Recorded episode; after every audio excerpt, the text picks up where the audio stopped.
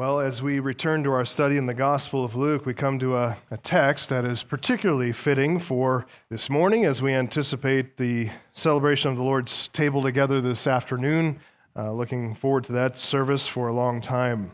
So take your, your Bibles in hand, turn to Luke 18, find your way to the next section in Luke 18, verses 31 to 34, which is the third formal prediction of Christ's suffering death, and his resurrection. And we'll begin in Luke 18 31, just reading those verses. And taking the twelve, Jesus said to them, See, we are going up to Jerusalem, and everything that is written about the Son of Man by the prophets will be accomplished. For he will be delivered over to the Gentiles, and will be mocked, and shamefully treated, and spit upon and after flogging him, they will kill him. And on the third day, he will rise. But they understood none of these things. This saying was hidden from them, and they did not grasp what was said. As I said, that's the third formal prediction that Jesus gave of his suffering, his death, the resurrection, in this gospel. There have been, to be sure, other statements and allusions to his suffering, but this is the third formal one.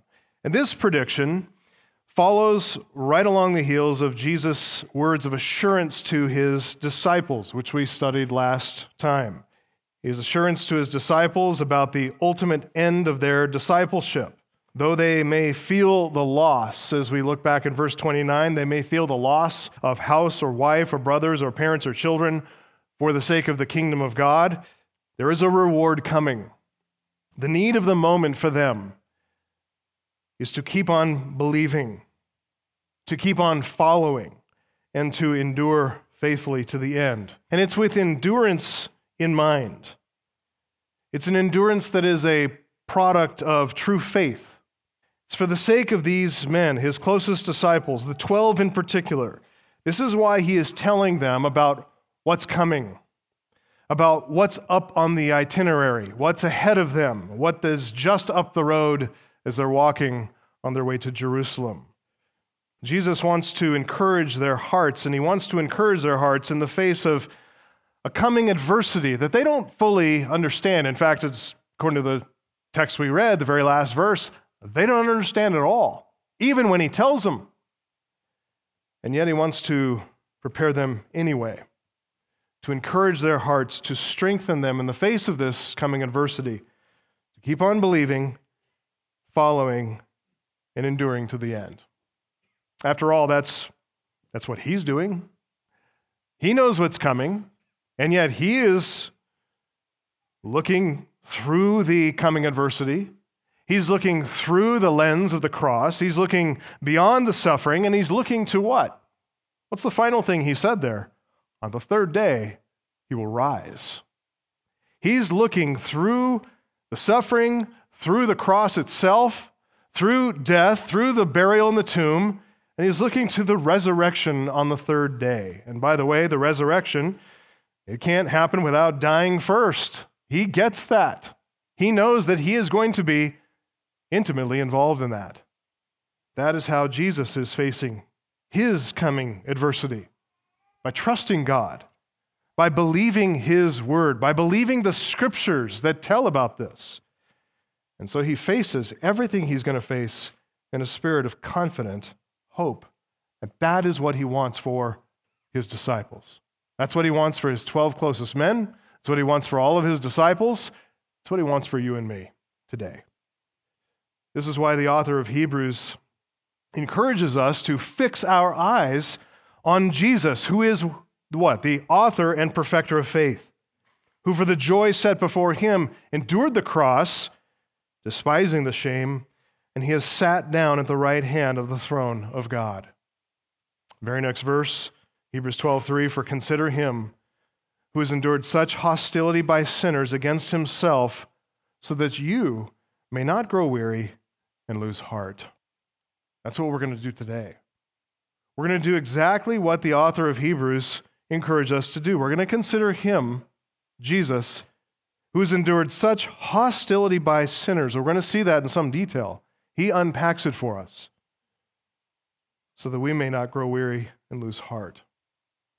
So, to strengthen his apostles, to help them, lest what's coming should confound them, to help establish his apostles in what they have truly believed, but lest their faith be unanchored, set adrift, waver in the face of this coming adversity. Jesus, here in verses 31 to 33, he gives them strong words of assurance. And in fact, these words of assurance are so strong, so reliable, so foundational that they become the very bedrock of the Christian faith, don't they? This is the gospel we preach. The apostles, of course, they may not understand this now. They may seem blind as the man we're to meet in the next account, but they will, by the Spirit, come to understand. They will believe, and they will build the church on this solid rock and set a foundation upon which we all stand.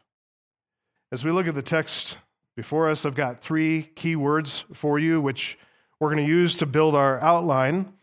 And they're these words certainty, particularity, and singularity. The words certainty, particularity, and singularity. And along the way, as we walk through these three points of outline, we're going to try to draw out some points of application for ourselves here and there. But the first word, the word certainty, and we look at verse 31, and you can write down, if you want to expand that point, the certainty of Christ's redemption. The certainty of Christ's redemption. It says in verse 31 taking the 12, he said to them, See, that's the ESV translation. It's the word behold, or it could be listen up. He's trying to grab their attention. Whatever they're looking at as they're walking along the way, whatever they're discussing amongst themselves, he's taking them aside and he says, Listen up, guys. Behold. And he says, We're going up to Jerusalem. And everything that's written about the Son of Man by the prophets will be accomplished. Now, Luke is not here explicit about this, but Jesus and his disciples, they're on the road again. They're continuing their journey. We can't tell between verse 30 and verse 31 that they've departed, but they have indeed departed. Mark's gospel tells us that they were actually, before the rich young ruler came up to Jesus and threw himself before him and asked a question about eternal life, Mark's gospel says that they were already ready to set out on a journey. Now, with that account finished, they resumed with that plan to set out Again, they pick up and leave. In Mark 10 32, right after the rich young ruler account, we read, They were on the road going up to Jerusalem, and Jesus was walking ahead of them. So they're on the road. We find out from Luke 18 35 and 19 1 approximately where they are on their journey. They're going to pass through Jericho first on their way up to Jerusalem. So this puts them somewhere in the region of Perea probably at this point on the east side of the Jordan River, and they're moving westward toward Jericho and then moving steadily onward and upward to Jerusalem. This actually squares perfectly with what we can piece together from the various accounts.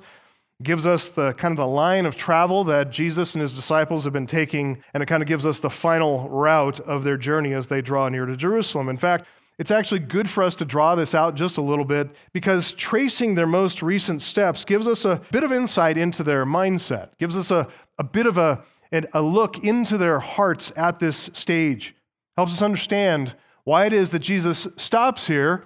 In all three gospel accounts, we see this in Matthew, Mark, and Luke, the synoptic accounts. We see why he gives this third prediction of his suffering, death, and resurrection to encourage them to endure. I just quoted from Mark 10:32.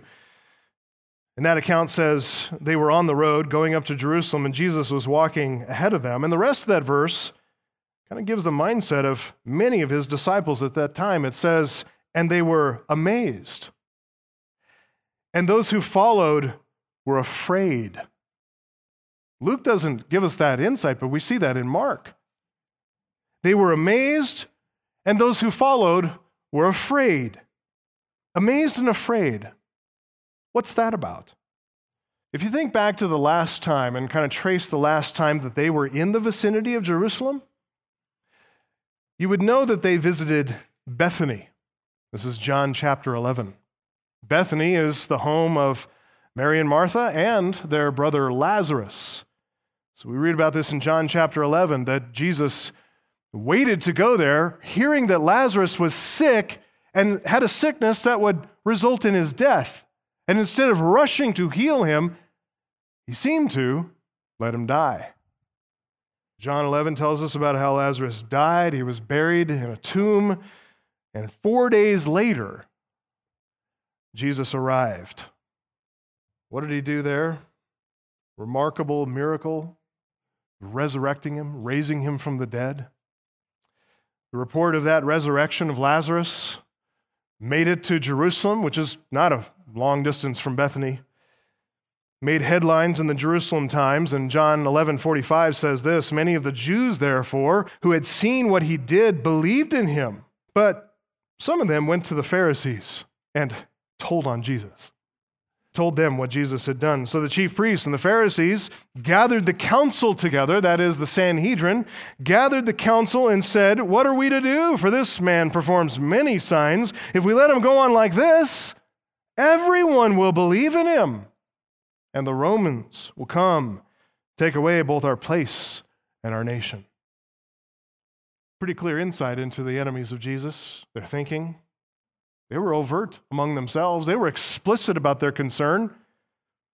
What's the concern in believing in this perfect Messiah, this sinless Savior, the Son of Man, the Son of God?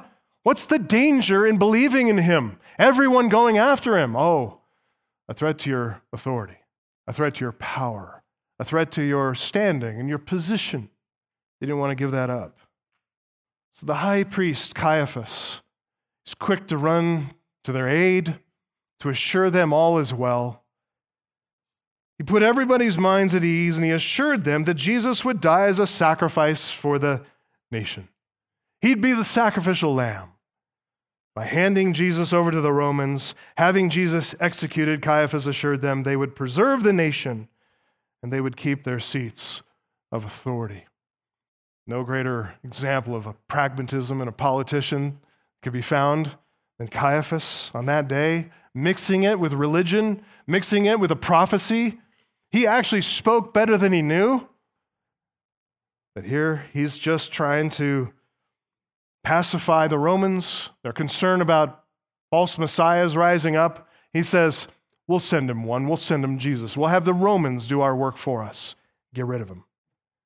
So we read in John 11 53 from that day on, they made plans to put him to death. Can you imagine an elder meeting at Grace Church and we're all sitting in that room over there around the table and we're like, who are we going to kill, guys?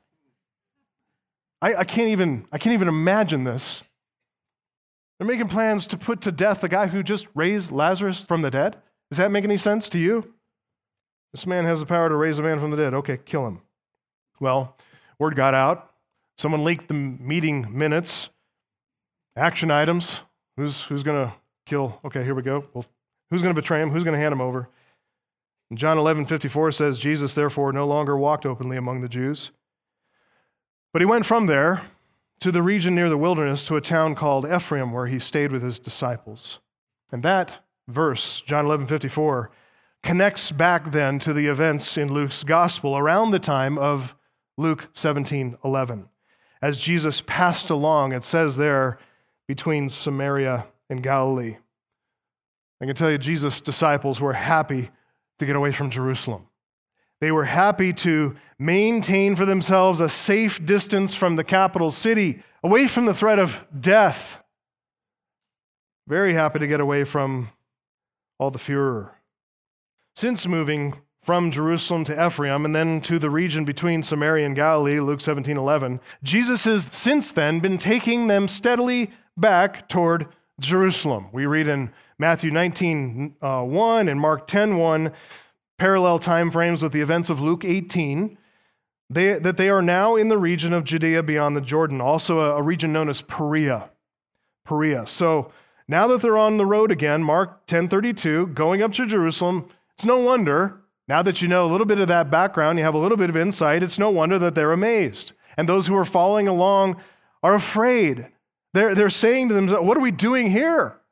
I mean, isn't this, isn't death ahead? Isn't that, uh, that warrant for your arrest still out there? Isn't your face still on the post office walls? Where's Jesus taking us? So many of the disciples, amazed, afraid. On the other hand, some of them, and including the 12 in particular, they're mindful of what Jesus has just promised them back in verses 29 and 30. They're mindful of the benefits and the blessings that are promised to them by following along as disciples. And they're looking forward to that. They're encouraged by that. In fact, the 12, more specifically than any of the other disciples, the 12, Matthew 19, 28, they heard Jesus say this When the Son of Man will sit on his glorious throne, you who have followed me will also sit on 12 thrones, and you'll be judging the 12 tribes of Israel. Oh, so the 12, as they walk along, and they head toward Jerusalem. Yeah, they know about all the death threat and all that, but visions of grandeur are starting to fill their heads. Thoughts of glory, thoughts of their triumph, thoughts of their ruling and reigning with Jesus. They imagine that Jerusalem and arriving in Jerusalem means glory. So, for the disciples, many of them, even the 12, there's this complex of thoughts in their hearts They've got conflicting thoughts, they've got contradictory feelings. There is a growing sense of uncertainty for them and apprehension. While they're reflecting on all this, Jesus is walking along ahead of them, and at some point, Jesus stops, gathers his closest men, the 12, pulls them to one side, and he speaks these words we just read. What's on Jesus' mind? Well, for him, He's thinking about finishing what he came to do from the start. Jerusalem is where he had determined to go ever since Luke 9:51. It says there when the days drew near for him to be taken up. That's a reference to his ascension. So his ascension, he's already come through suffering, death, resurrection. Now it's his ascension. It says there when the days drew near for him to be taken up, his ascension into heaven, to be at the right hand of God, he set his face to go to Jerusalem. Oh, he's eager.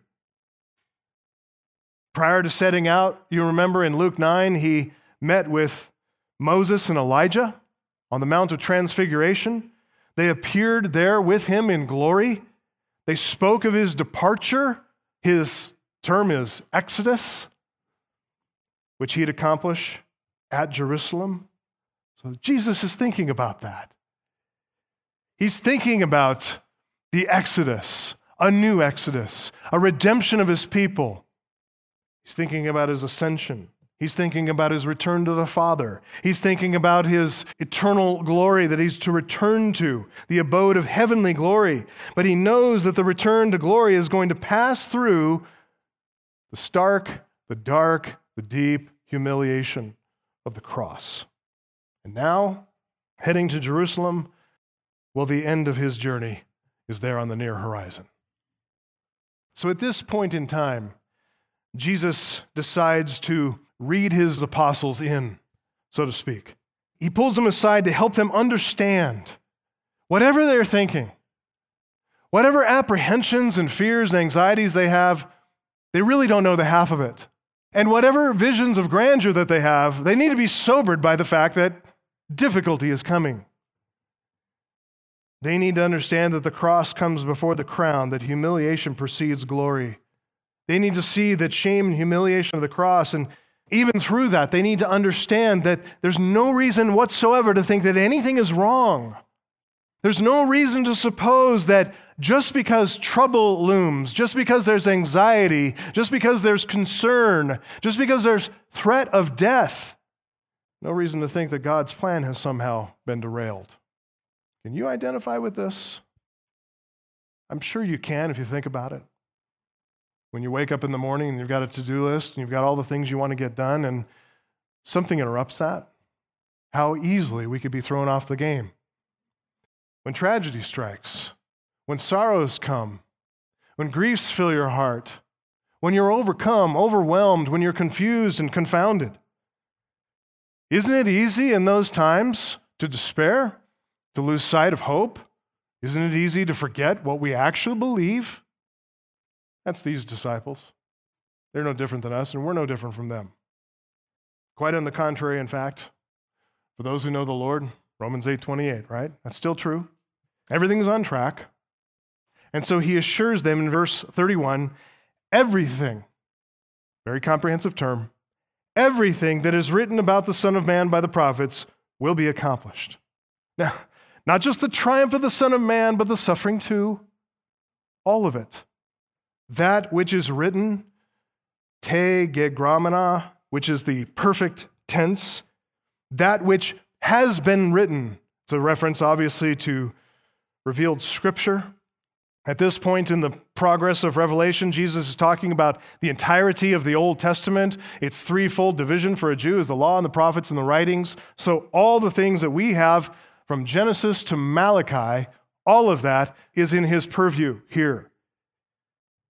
Everything that's been written about the Son of Man, that which has been written, that which has been revealed, the entirety of the Old Testament written about the Son of Man, it will be accomplished. He uses the verb there, teleo, means to bring to completion in such a way that it leaves nothing undone, not one thing neglected, not one jot or tittle, not one iota, nothing is left undone.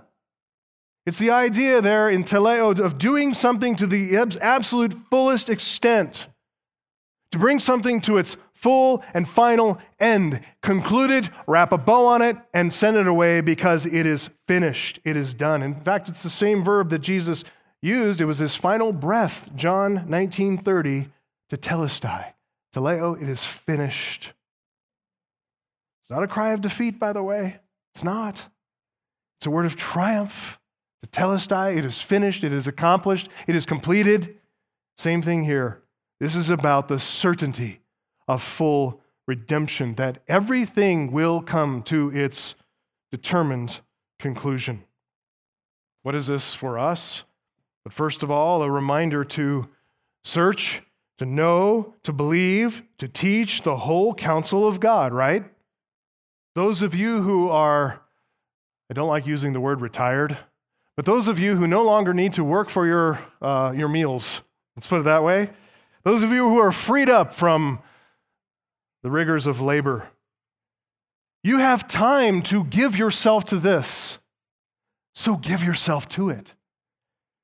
Search the scriptures, know the scriptures, understand, believe them, teach the whole counsel of God. When Jesus says everything that is written, we're humbled about how much there is there, how much there is to learn as we recognize the infinite depths of what God has revealed? Increasingly, as the years have passed by in my own study of God's Word, I'm just staggered, absolutely staggered when I stand at the precipice of yet another text, any text, and I get a sense of the length and the breadth and the height and the depth of that text. Ways that texts are interconnected to discover the doctrines that are at play, the doctrines revealed, the doctrines that are informed by every text, seeing the connections of those texts and those doctrines to greater theological themes. There is a, a brilliant, infinite mind behind every single word. It's our thrill to discover that. And listen, beloved, it's by searching His Word in an attitude of deep, deep humility seeking not to master the word, but to be mastered by the word. This contributes greatly to our knowing the truth, being assured in the truth, having a great confidence in the truth. There's a second little point of application we can make here for ourselves that this is a reminder for us, just what Jesus says in verse 31. It's a reminder for us that in God's economy, in the outworking of his good and wise providence, what may seem like tragedy to you at first glance, that's actually working to accomplish God's perfect will. It's working to fulfill his promises. It's working to bring all glory and honor and praise to God, to demonstrate his wisdom, to demonstrate the power of his gospel in your life or in the life of others. It's a demonstration of his intention to do good for us, no matter what the circumstances are, no matter what the situation may be. Listen, Jesus' theology takes into account all these things. and takes into account all the things that are written about himself in the scripture. He's been a student of the scripture ever since he was young. He's got no sin, no weakness to veil the scripture from him. He knows the full meaning of every single text. And so, as he searches the scripture, finds all the things written about himself, his theology takes into account and does justice to, as it says there, everything God revealed in scripture about the Son of Man. And more to the point, Jesus walked around with an abiding sense of the end result of this sound theology that is, the assurance that God is in absolute and sovereign control. The sovereignty of God is not a, a doctrine to be shunned, to be set aside. It's a doctrine to be embraced and explored because it gives such sound confidence, such assurance for our hearts that everything is under His control. Jesus knows that after the suffering comes the triumph. After the cross comes a crown. After the shame, humiliation, the ignominy, the glory of God is going to shine forth like the noonday sun. He knows this. Jesus wanted the 12 to know this. He wanted them to walk in this constant sense of assurance. So he gives them certainty about redemption. The second word in your outline, number two in our outline, is particularity. This is verses 32 to 33. The particularity of Christ's passion, if you want to fill that in. Number two, the particularity of Christ's passion. By passion, I mean suffering. Jesus said everything will be accomplished. And now he takes the 12 into a level of detail that he has heretofore not revealed. This is the particularity with which God accomplishes everything. This is, you might call this meticulous fulfillment. And I'll add a footnote whatever level of detail that we see in his passion, whatever level of detail we see in the fulfillment of prophecy regarding the suffering for sins, which is literal and physical and very concrete. Our interpretive system needs to factor in that level of literal, physical, concrete detail about everything that is written about the Son of Man by the prophets. Why? Because he says here, all of it, verse 31, will be accomplished. Be interesting to literalize everything with regard to his death on the cross and suffering beforehand, and spiritualize and typologize everything else and all the other prophecies about him. So consider here the meticulousness of the accomplishment of the suffering of Christ and the particularity of his passion. He says in verse 32 For he will be delivered over to the Gentiles, and will be mocked and shamefully treated and spit upon. And after flogging him, they will kill him. And on the third day, he will rise. As you read those verbs and you contemplate the meaning of those verbs, it's a little bit hard to take in concentrated form that this kind of treatment would happen to our dear Savior. Yet it's exactly what the text reveals. Jesus alluded to his suffering a number of times in Luke's gospel. He alluded to it in Luke 5 35, 12 50, 13 32 to 33, 17 25. And then also twice before, he made formal predictions about his suffering. Luke 9:22, the son of man must suffer many things and be rejected by the elders and chief priests and scribes and be killed and on the third day be raised number of verses later in Luke chapter 9, verse 44, let these words sink into your ears. The Son of Man is about to be delivered into the hands of men. So he's delivered into the hands of the elders, chief priests, and scribes. He's delivered into the hands of men, and now he gets a little bit more detailed here and says, delivered over to the Gentiles. As I said, this is the third formal prediction.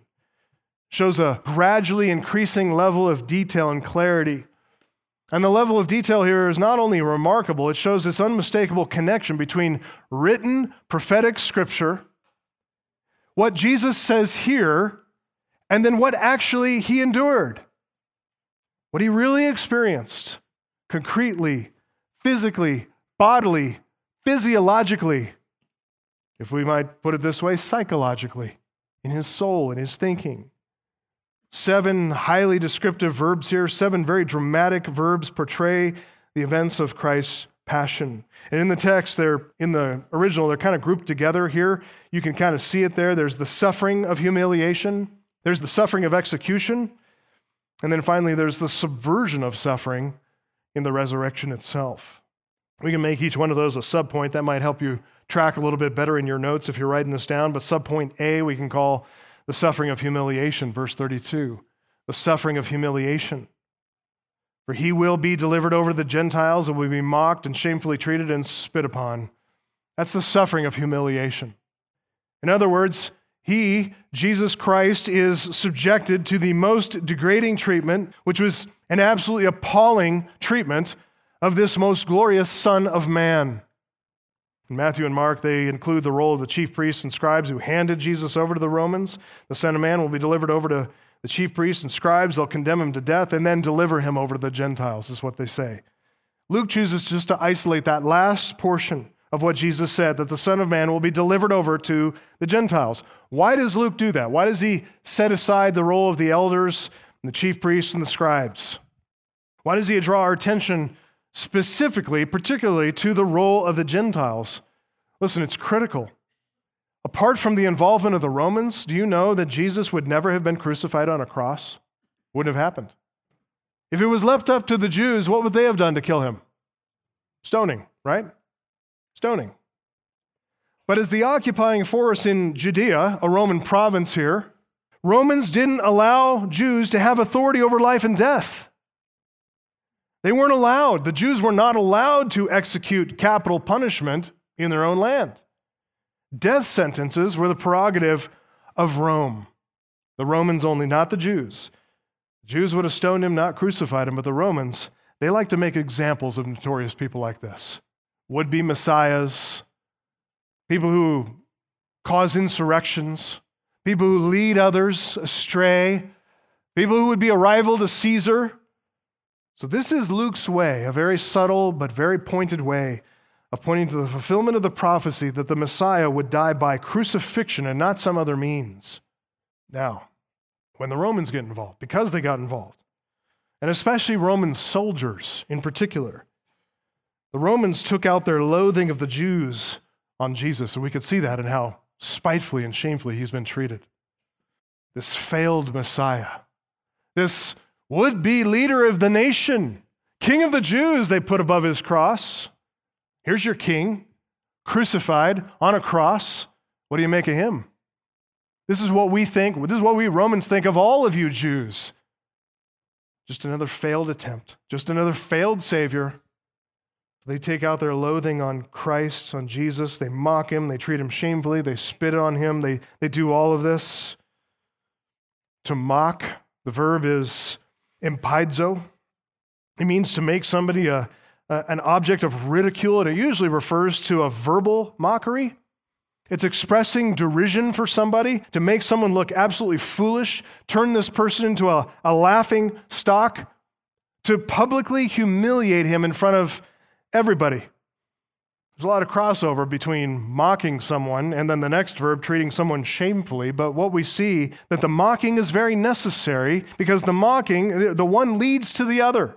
The purpose of the mocking is to so dehumanize the victim that it gives the conscience permission to go to the next step, the next level of abuse, and inflict pain upon the victim. First, you have to dehumanize, make him look foolish, turning him into a laughingstock, heap scorn and derision upon him so that everybody says, This is life not worthy of life. This is a disgrace. This is someone that you have permission to go ahead and hurt. So the next verb, they go to the next step. The verb is hubridzo, from which we get the word hubris. Hubris is an act of excessive arrogance, and that is what's demonstrated here is they have no regard, no honor for a person as a person created in the image of God, let alone Jesus, the Son of Man, the Son of God. Hubridzo, the Greek verb is to subject someone to abusive treatment, even cruel treatment, demeaning treatment. It feeds the shame and the scorn. The more abused they are, the more unhuman they look. This kind of treatment of a prisoner that we have in our own code of jurisprudence, right? A proscription against cruel, unusual punishment. They're actually advocating for it here. The final verb pictures the Gentile treatment of Jesus is the verb to spit upon. It's the verb emptuo, emptuo. It's an onomatopoeic word, which means it sounds like what it describes, emptuo, to spit upon. In the ancient world, spitting on someone wasn't about spreading germs and getting stuff on them or whatever. It wasn't about giving the victim a cold in addition to giving him a beating or anything like that, so he dies doubly or something. Spitting on someone was a gesture of extreme contempt, that you would cover him in your own spit. It's a loathing act, despising, scorning.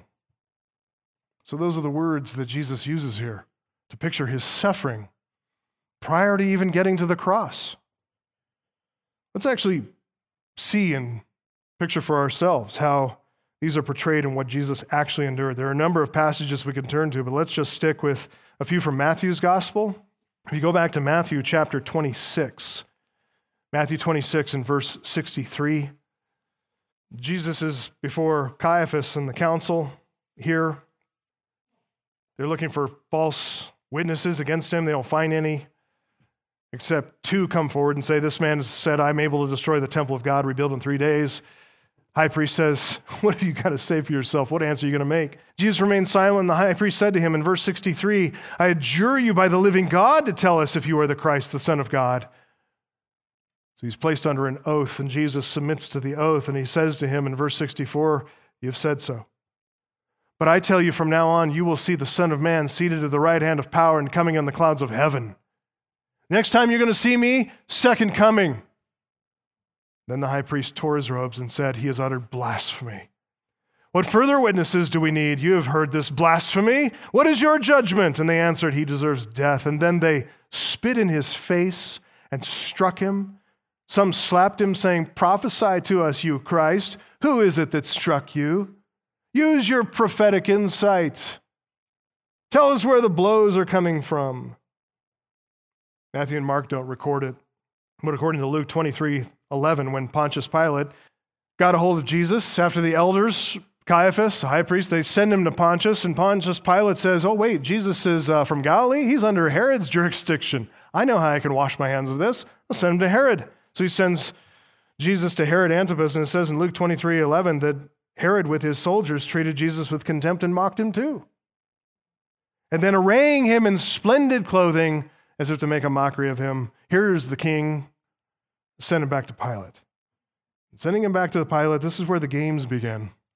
This is where the real abuse comes. Um, I mean, Jews, Jews mocked him, treated him with contempt. Herod and his soldiers mocked him, treated him with contempt. And then, as Jesus returns to Pilate now, this is when the soldiers get involved. Turn to the next chapter of Matthew, Matthew 27, and find your way to verse 27. Matthew 27, 27. Then the soldiers of the governor took Jesus into the governor's headquarters and they gather the whole battalion before him. So starts with some hazing, and then it just quickly escalates from there. Verse 28 they stripped him, they put a scarlet robe on him, twisted together a crown of thorns, and they put it on his head. They put a reed in his right hand. What are they doing? Making a mockery of him. Here's the kind of king you are. And kneeling before him, they mocked him, saying, Hail, King of the Jews! They spit on him and they took the reed out of his hand and struck him on the head. And when they had mocked him, they stripped him of the robe and put his own clothes on him and led him away to crucify him. All that shameful treatment, all that mocking was meant to dehumanize him. It calloused the conscience and led to more extreme behaviors that showed contempt. The beatings, stripping him naked publicly in front of everybody, spitting on him, all that happened before he was nailed to a cross. Before he was naked and exposed and lifted up and raised up on high in public in a highly trafficked area so that everyone could gawk at him while he suffered. And all the while, sinners are unwittingly participating in the fulfillment of everything that has been written about the Son of Man by the prophets. David is one of those who wrote about this. You can turn in your Bibles to Psalm 22.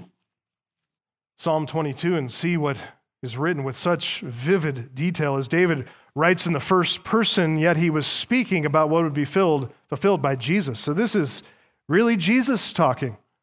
Psalm 22 in verse, verses 6 to 8 speaks of what would be fulfilled by Jesus. But I am a worm, not a man, scorned by mankind, despised by the people.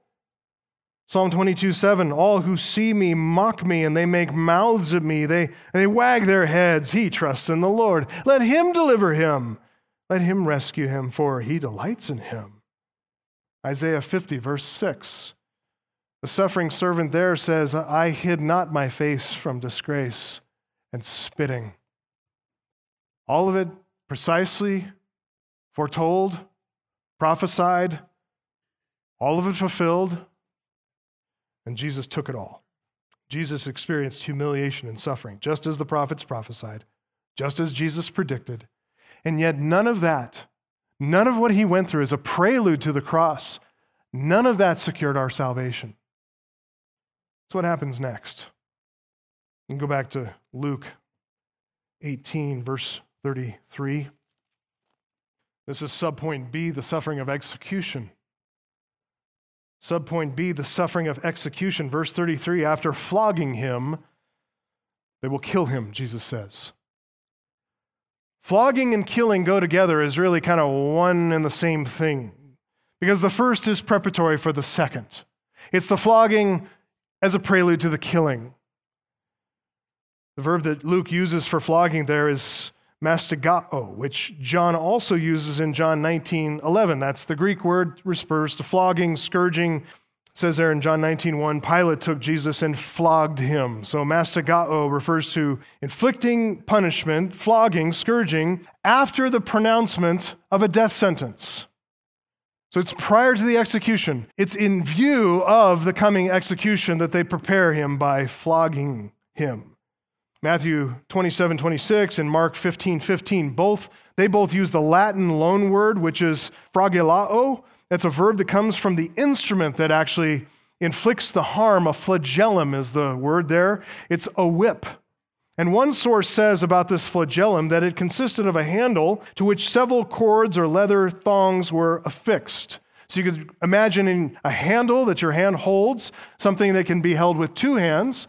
That's how long the handle was, leather bound. And then coming off of that was several strips of long leather, to which were weighted with jagged pieces of bone or metal to make the blow more painful and more effective. The victim was tied to a post, and the blows were applied to the back and loins, and sometimes even in the wanton cruelty of the executioner, to the face and to the bowels. So hideous was the punishment that the victim usually fainted and not rarely died under it. End quote. That's just the preparation for execution.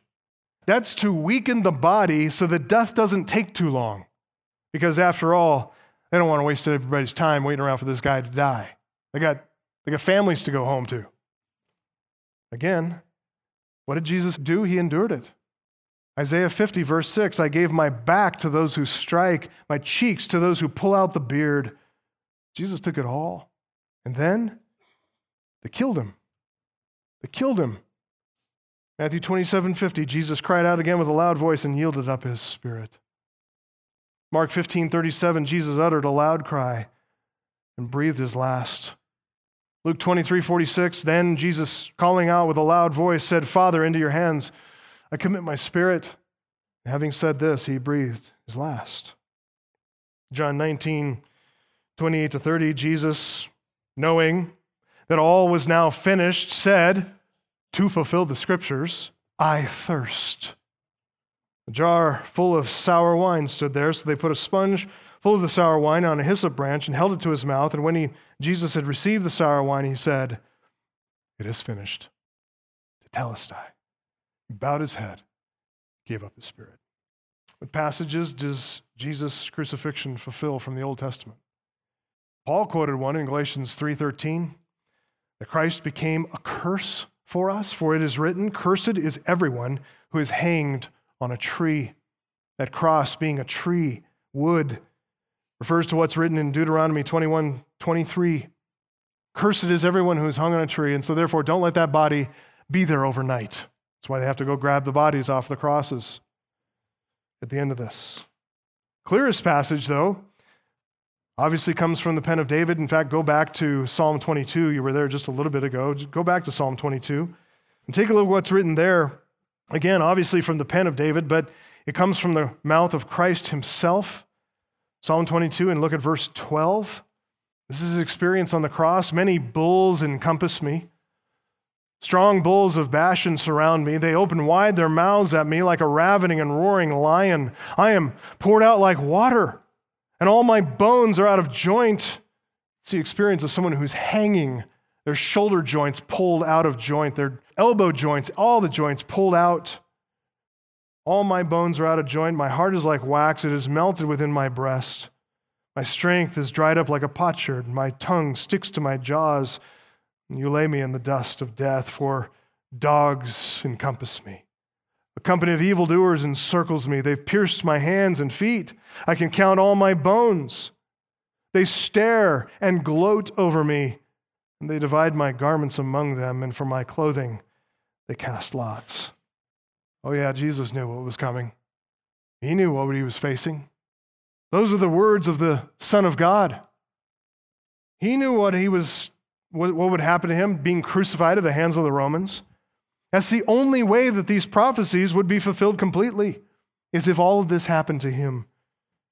Impossible, isn't it, to know exactly what's going on in his mind, but we can imagine that humanly speaking, he's feeling, as he anticipates this, all the physiological signs of the body reacting to stress and anxiety, that nervous feeling in the gut, cold sweat on the palms, anxious foreboding, the temptation to fear, to turn and run. Hendriksen says this in the human consciousness of our Lord, the feel of the approaching horror was little by little becoming more real. The horror must have been very real, very terrifying. I imagine it was palpable. And I've got to imagine that in telling his disciples about this, about what's going to happen to him, he did it, yeah, to teach them, Yes, to make sure that they know what's coming so it doesn't shake their faith, to encourage them, strengthen them, solidify them. But might there also be in our Lord a desire to invite his closest friends in that they might share his concern? He is a man, after all, isn't he? He is a human being. Does he not want to invite them close that they might understand and, and walk with him through this? I think so. And I'll make my case in just a few minutes for why I believe that. But for now, what we see here is that he's going to have to go it alone. Again, it's Henderson who says this the man of sorrow sees it coming toward him. He already senses something of the perfidy, the hypocrisy, the calumny, the mockery, the pain, the shame, which like an avalanche threatens to overwhelm him, overwhelm him, and yet he does not retreat or even stand still. With unflinching determination, he walks right into it for he knows that this is necessary in order that his people may be saved. End quote. Beloved, think about that for yourself. Whatever sin you've committed, whatever sins maybe you're committing right now, whatever sins you're not repentant of, man, just would you repent? But whatever is going on, he ascended that cross and he did it by his own decision and his free will. He was voluntarily going up to the cross for your sake and for mine. Every sin on him was laid, and God poured out his wrath on him. And he did it for you, he did it for me. He has your name in his mind on the cross. Jesus has been a careful student of the prophets. They not only prophesy about his death, they tell us why he had to die. We should look at that too. Isaiah chapter 53. Where else would we go, right? Isaiah 53. Such a powerful testimony to the meaning of the crucifixion, the meaning of the cross. And take a look at Isaiah 53, verse 5. It says, well, let's back up to verse 4. Surely he has borne our griefs and carried our sorrows, and yet we esteemed him stricken, smitten by God, and afflicted. That is, This is redeemed Israel looking back on the crucifixion and saying, we got this all wrong. We thought that God was doing this to him in the sense that God was displeased with him. God had forsaken him. That's what the chief priests and the elders and the scribes had all taught. Hand him over to the Romans. He's worthless. Might as well cash in on his death so that it can save our place in our nation. We esteemed him stricken, smitten by God, and afflicted, but come to find out, he was wounded for our transgressions. Verse 5 He was crushed for our iniquities. Upon him was the chastisement that brought us peace. And with his stripes, we are healed. Skip down to verse 9. They made his grave with the wicked, with a rich man in his death, and though, although he had done no violence and there was no deceit in his mouth, yet it was the will of the Lord to crush him. He has put him to grief. Yeah, it was God that put him to death on the cross. It was God that put him there. It was God that poured out his wrath on him, but not for his sake, not for his sins, but for ours. And when his soul, middle of verse 10, when his soul makes an offering for guilt, he shall see his offspring he shall prolong his days. The will of the Lord shall prosper in his hand. Out of the anguish of, the, of his soul he shall see and be satisfied. And by his knowledge shall the righteous one, my servant, make many to be accounted righteous, and he shall bear their iniquities. Therefore I will divide him a portion with the many, and he shall divide the spoil with the strong. Why? Because he poured out his soul to death and was numbered with the transgressors, yet he bore the sin of many and makes intercession for the transgressors. Jesus died as our substitute, as a substitute for sinners, to take in his own body the punishment that we sinners deserve, to pay for our sins, to remove our offense before a holy God in order to propitiate God's wrath. Why did he do this? Oh, for the joy set before him. That's why he endured the cross. That's why he despised the shame. He did it to sit down at the right hand of God after making purification for sins. Hebrews 1 3. And out of the anguish of his soul he shall see, he shall be satisfied. By his knowledge shall the righteous one, my servant, make many to be accounted as righteous. What a glorious truth. What a glorious gospel. Jesus experienced the suffering of humiliation, the suffering of execution, just as the prophets prophesied, and then, just as he predicted, subpoint C, subpoint C, we see the subversion of the suffering. The subversion of suffering. This is, whoa, this is such a tremendous relief after all that darkness and pain and sorrow and sadness and death. Verse 33 on the third day, he will rise Literally, that's the passive voice. It says, He will be raised. Passive voice. So, raised by whom? Well, the scripture attests to the triune God. It's by the will of the Father, it's by the power of the Spirit, it's by the direction, the choice of the Son that He is risen from the dead. And we see this attested to in the synoptic gospels, don't we? Matthew 28, 5 to 7. The angel said to the woman, Do not be afraid. For I know that you seek Jesus who was crucified. Oh, he's not here, for he has risen as he said. Right here, Luke 18, 32 33. He has risen just as he said. Come, see the place where he lay. Then go quickly, tell his disciples that he has risen from the dead, and behold, he's going before you to Galilee, and there you will see him. Mark 16, 16 7, angel said to them, Do not be alarmed. You seek Jesus of Nazareth, who was crucified. He is risen. He's not here. See the place where they laid him? Go tell his disciples and Peter. He's going before you to Galilee, and there you will see him just as he told you.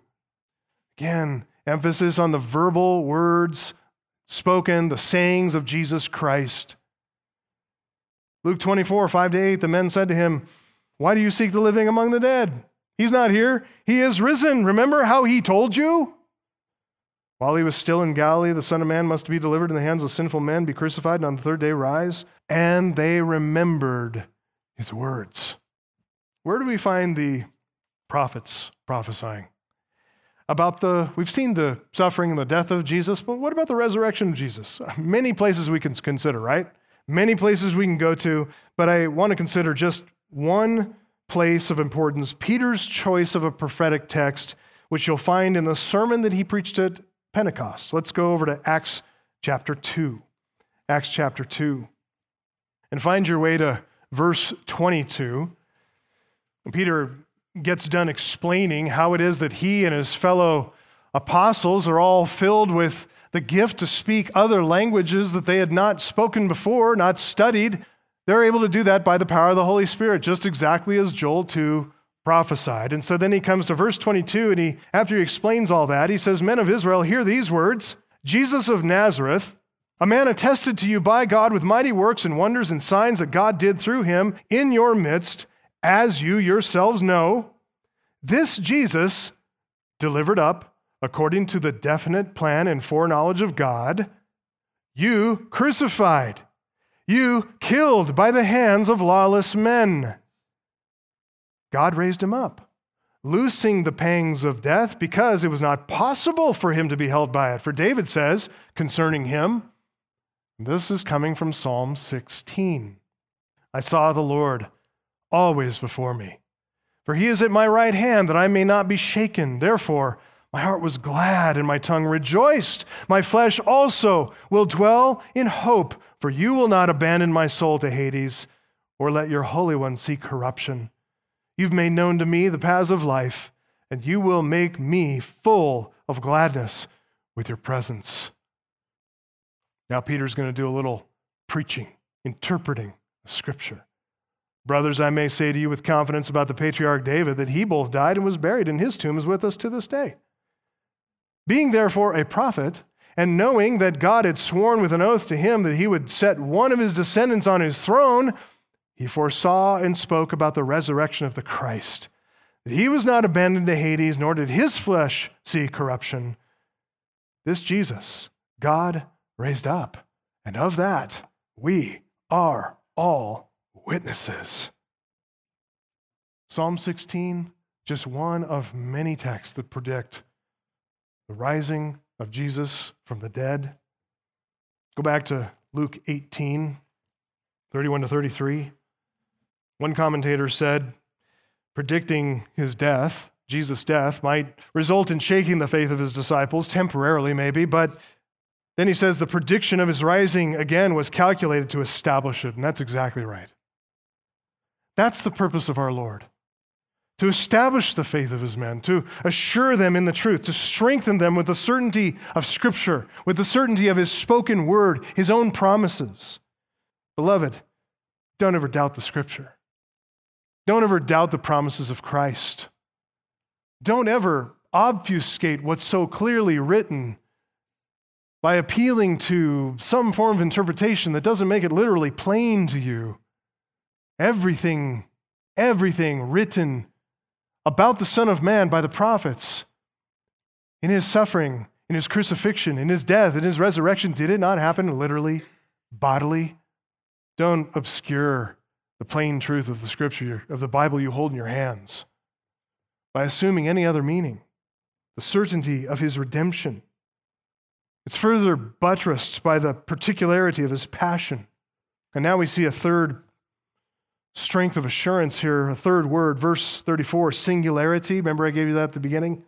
Number three, the singularity of Christ's propitiation. The singularity of Christ's propitiation. By singularity, here I mean unique. Absolutely, utterly unique, something completely peculiar to Christ and Christ alone. Verse 34, that's what he would go through in his propitiation. But look at verse 34. But they, who's that? That's the 12.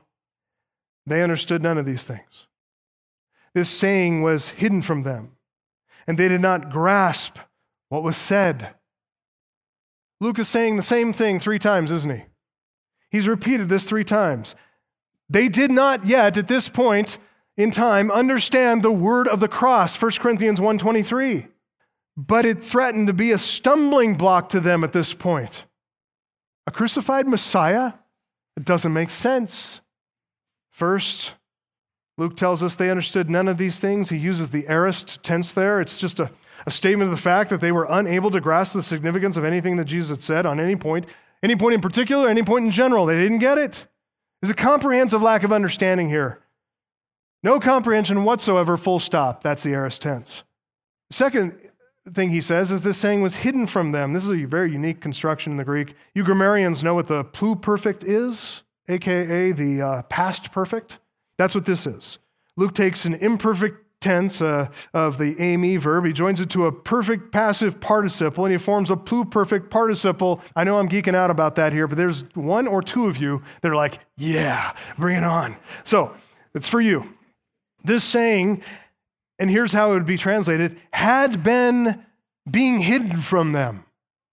It had been hidden from them, it starts and it continues throughout the past tense. Has a sense of an ongoing experience, but it's happened in the past. And why do we say, why do we want to keep that and relegate that to the past? Because we know that there's coming a time when they will believe. Luke makes that clear. But not only are the apostles here completely ignorant about any of the things Jesus talked about, not only is his saying being hidden from them, the third thing, they did not grasp what was said. Okay, that seems obvious. They didn't grasp it, they're not getting it.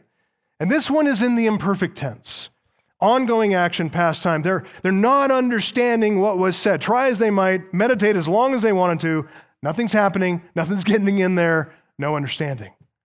Now, if that seems to you by Luke to be an overly long and involved way of saying they didn't get it, you're right about that. But why would he say it like this? Why would he seem to like pile it on? Actually, when you compare Luke and what he does here with the other two synoptic gospel writers, Luke is going easy on the disciples here. Really easy. Matthew and Mark, they're not upfront and stating it this way like Luke is in telling their readers that the apostles failed to understand. What Matthew and Mark do, they show it. They show it. They record what, in particular, James and John, but by extension, all the apostles, they show what they did in a rather unflattering manner in a really bad moment. Turns out that right after Jesus takes him aside, pulls him close, gives us some incredible insight into what's waiting around the corner in Jerusalem, which, if they'd been able to understand at all, if they could reflect for even one second on the implications for their Lord, what he's going to go through, what this means for Jesus, what this means for their friend, well, they don't do that. Instead, Matthew and Mark record the request of James and John. And what are they doing? They're vying for the best places in the kingdom to sit one on the right hand and one on the left of Jesus in the kingdom. the other disciples are indignant about this, not because of the offense of this, but because they wanted the honor for themselves, and James and John got to him first. They even, according to, I believe it's Matthew's account, they even listed their mother to do it. I mean, that's low. Getting mom. James and John, I know. All the other apostles, they're listening to him, I suppose. They're technically listening. Sound waves are hitting their eardrums, but they're not really hearing him, are they? They hear about mocking, scorning, spitting. Yeah, yeah, I got it. Okay. Flogging, killing, rising from the dead. Are they really hearing all this? Where are their minds right now? Not on the cross. They're thinking about the triumph, the coming glory, Matthew 19, 28, when the Son of Man will sit on his glorious throne. You who followed me will also sit on 12 thrones, judging the 12 tribes of Israel. That's what they want. That's what they're after. They're ready to ascend, they're ready to rise, to embrace their triumph. Their hearts are not at all prepared to stand with Jesus, to remain faithful to him, to be there by his side, ready to suffer with him. Not really. Remember how Jesus responded to their request? He was so incredibly gentle, I think.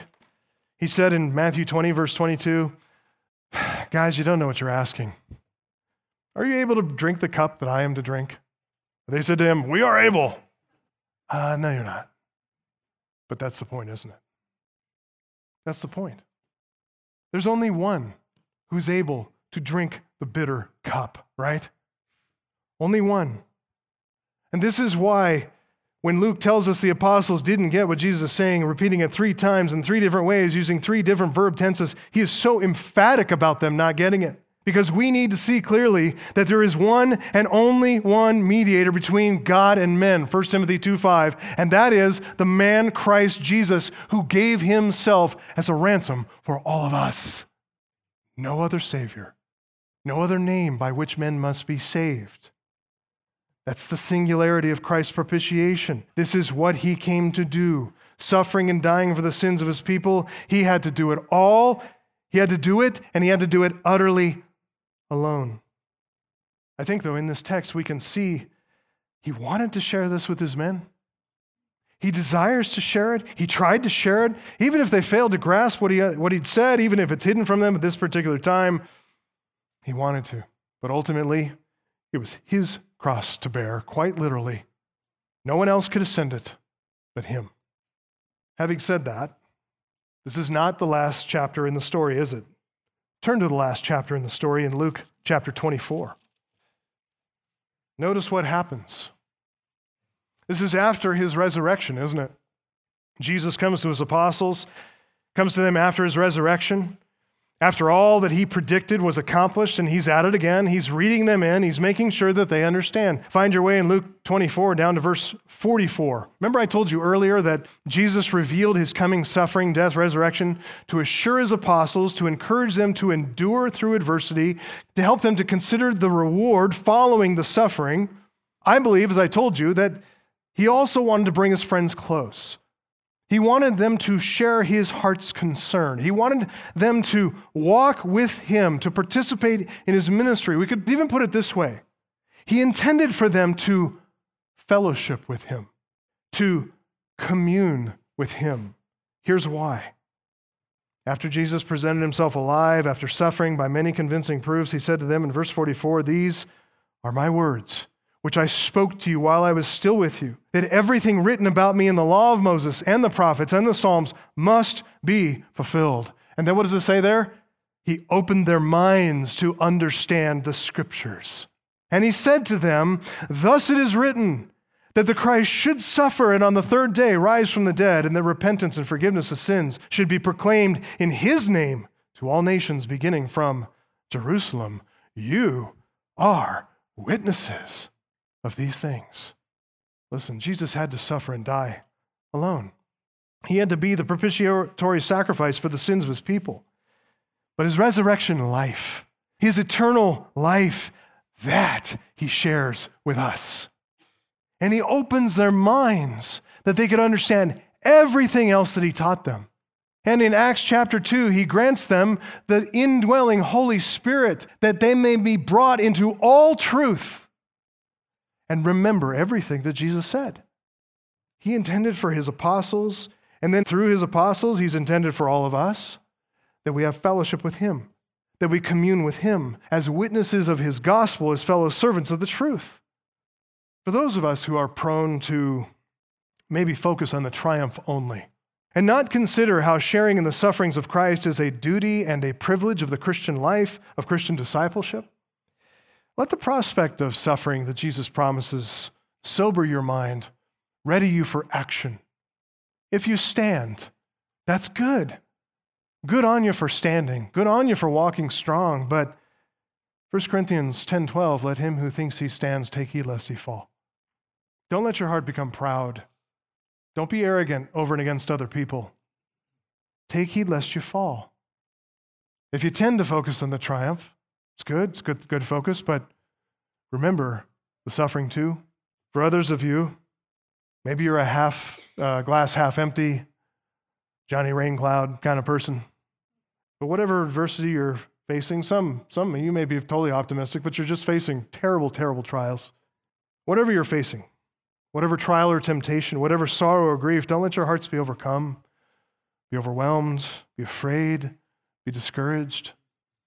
Believe in God. Believe in the Christs of God who accomplished everything. Keep believing, keep on following so that you endure by God's grace and you're faithful to the very end. Let's pray. Our Father, we want to give thanks to you in the name of Jesus Christ and thank you for opening our minds to the scriptures. We thank you for the indwelling Holy Spirit who illuminates the truth to us, for us, so that we might worship so that we might believe, so that we might follow in faithful obedience and endure to the end. We thank you, our Father, for clarity that you've brought through this text to us. We thank you for what Jesus has taught, how he's encouraging, how he is our Savior, but also, as Hebrews points to, he counts us brothers, siblings underneath your fatherhood. We thank you that you've sent him to teach us and to encourage our hearts so that we might endure. I pray for every Christian soul here that you would cause them to endure faithful to the end. For those of the people here who do not yet know you, Father, I pray that you would open their hearts even now to the faith in Jesus Christ and trust of the word of the cross. They might not count it folly or a stumbling block, but they would see instead the wisdom of God power from God. We ask, Father, that you would be glorified in the name of Jesus Christ for all that we've heard today. In Jesus' name, amen.